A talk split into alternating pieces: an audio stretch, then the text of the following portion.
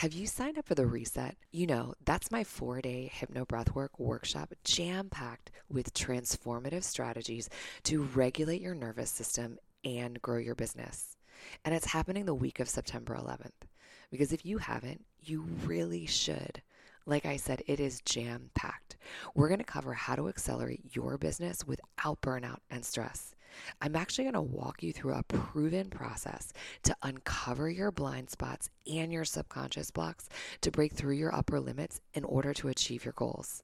And then I'm going to share how to eliminate comparison and anxiety so that you can show up in your business and life consistently. And then finally, I'm going to walk you through a step by step plan for you to regulate your nervous system so you can connect with that inner guidance and wisdom, prioritize your peace and energy, and show up as the whole leader that you are. It's going to be so good. So go ahead and scroll down into the show notes, click on the link, or you can text the word reset to 202 918 3235, and I'll see you there. You're listening to the Super Expander podcast Aligned goals are pivotal for expansion. You don't need me to tell you that. But what happens when your flame weakens? What really happens when it totally goes out? Reignite your goals starts with awakening to the emotions that pull you further and further away. Letting go of your shame, denial, and frustration, and figuring out why your body is resisting your goals are the key to success regulate your nervous system, release the blocks, and reassess your path forward because your goals are ready to be reset and reignited.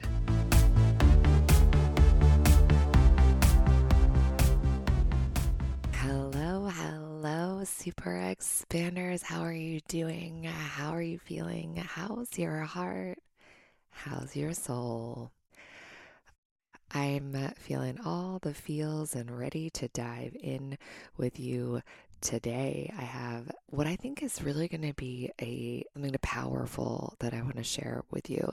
It's actually part of my own process, something that I do in the morning that has really been a game changer and needle mover for me.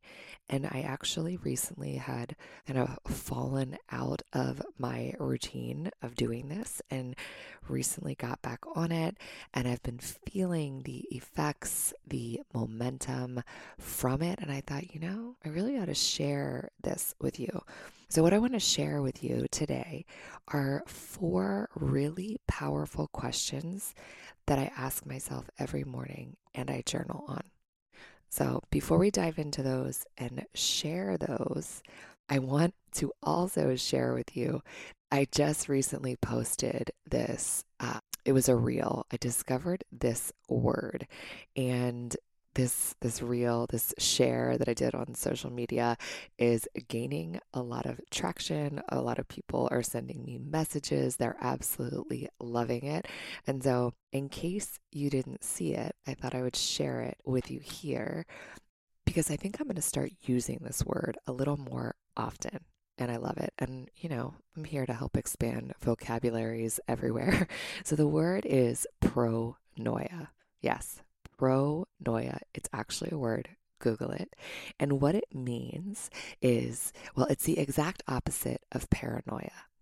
And what it means is that there's this deep belief that the universe is always conspiring in your favor, that things are always working out for you, not against you, and that there's always something really beautiful and amazing about to happen. And doesn't that just feel good? So I've decided I'm going to start using it a little more often. So now you know what it means. And like I said in my reel, if you spend a little bit of time with me, you might just catch pronoia. Okay, so let's dive into what I have to share with you today, which are the questions that I journal on. And when I in this practice of journaling on these questions, I have to tell you, it really is such a powerful practice. And I feel the clarity and the momentum from these these like prompts that I really explore in the morning.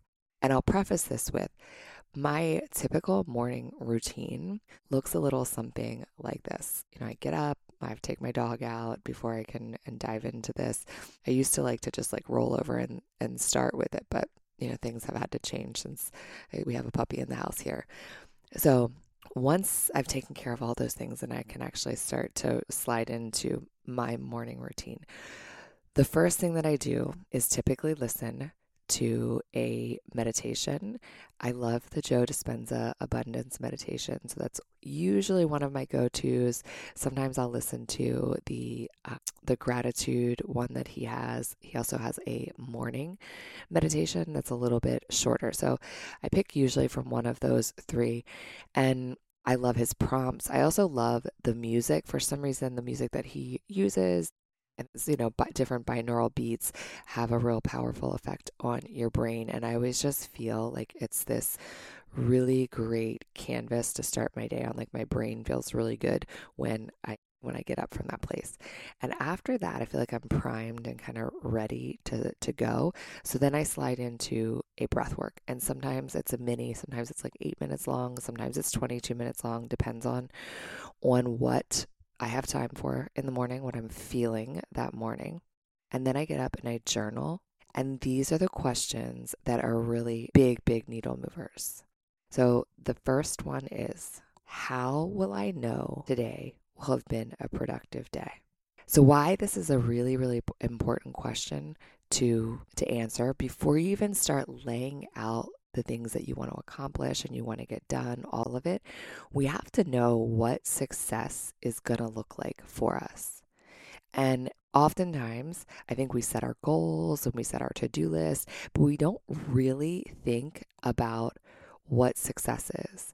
And I'll tell you the piece of this is because once we start to craft what success is going to look like for that day, then at the end of the day, we get to revisit.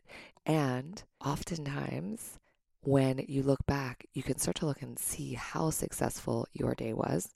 And if you happen to reflect at the end of the day and realize that, you know, you didn't hit your targets, there's no shame in that. But what we do get to do is we actually get to look at what it was that blocked us, what lessons got to come through. Perhaps there was something else in store for us that, that day.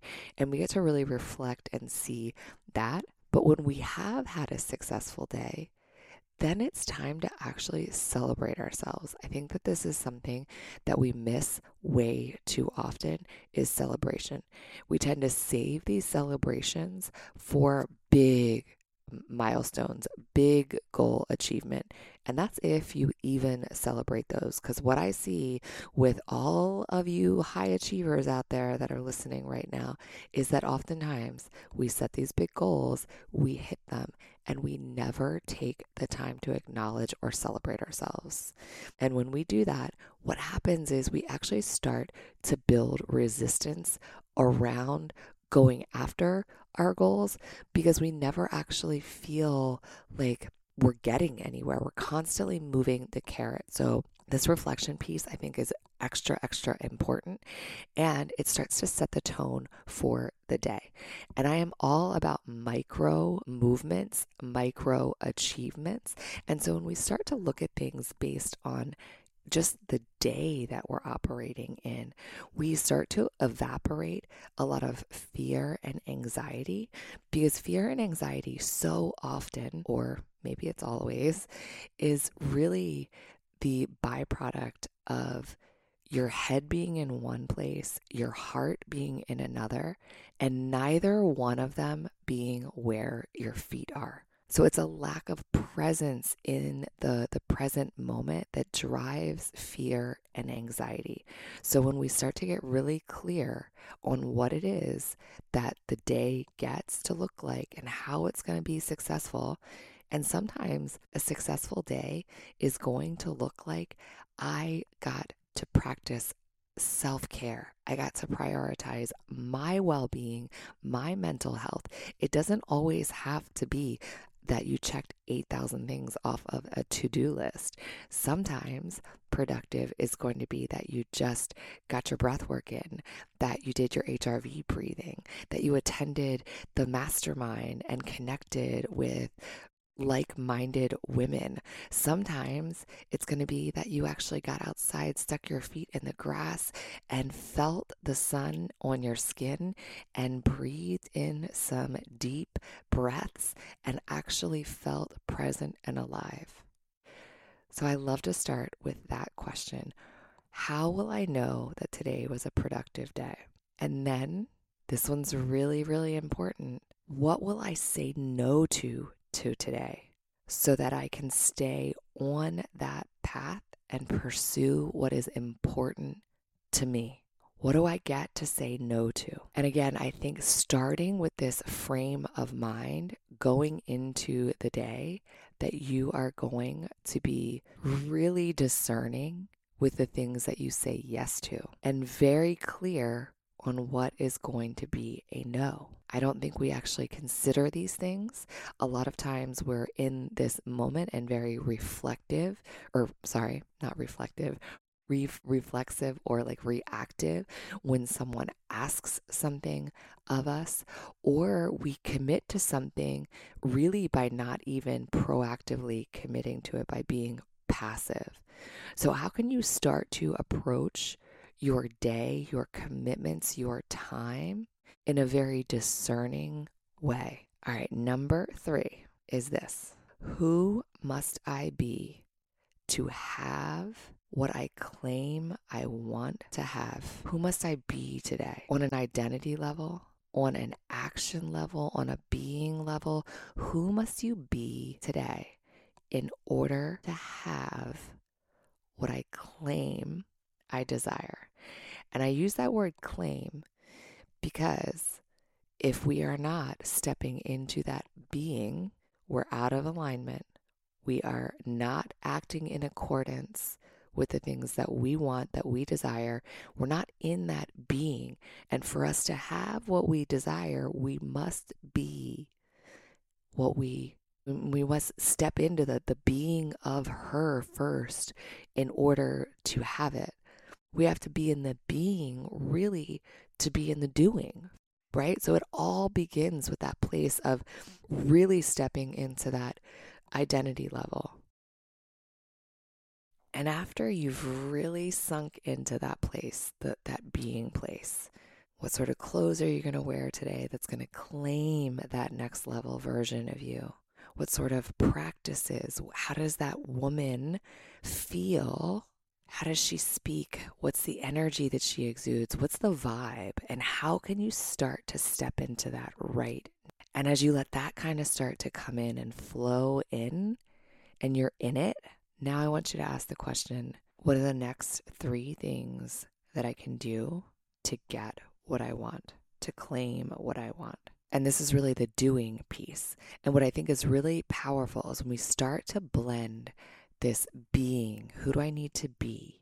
And when we take the actions from that being place, from that energy place, and then we move into action, the things that start to take hold, the momentum that begins to transpire really is nothing short of mind blowing.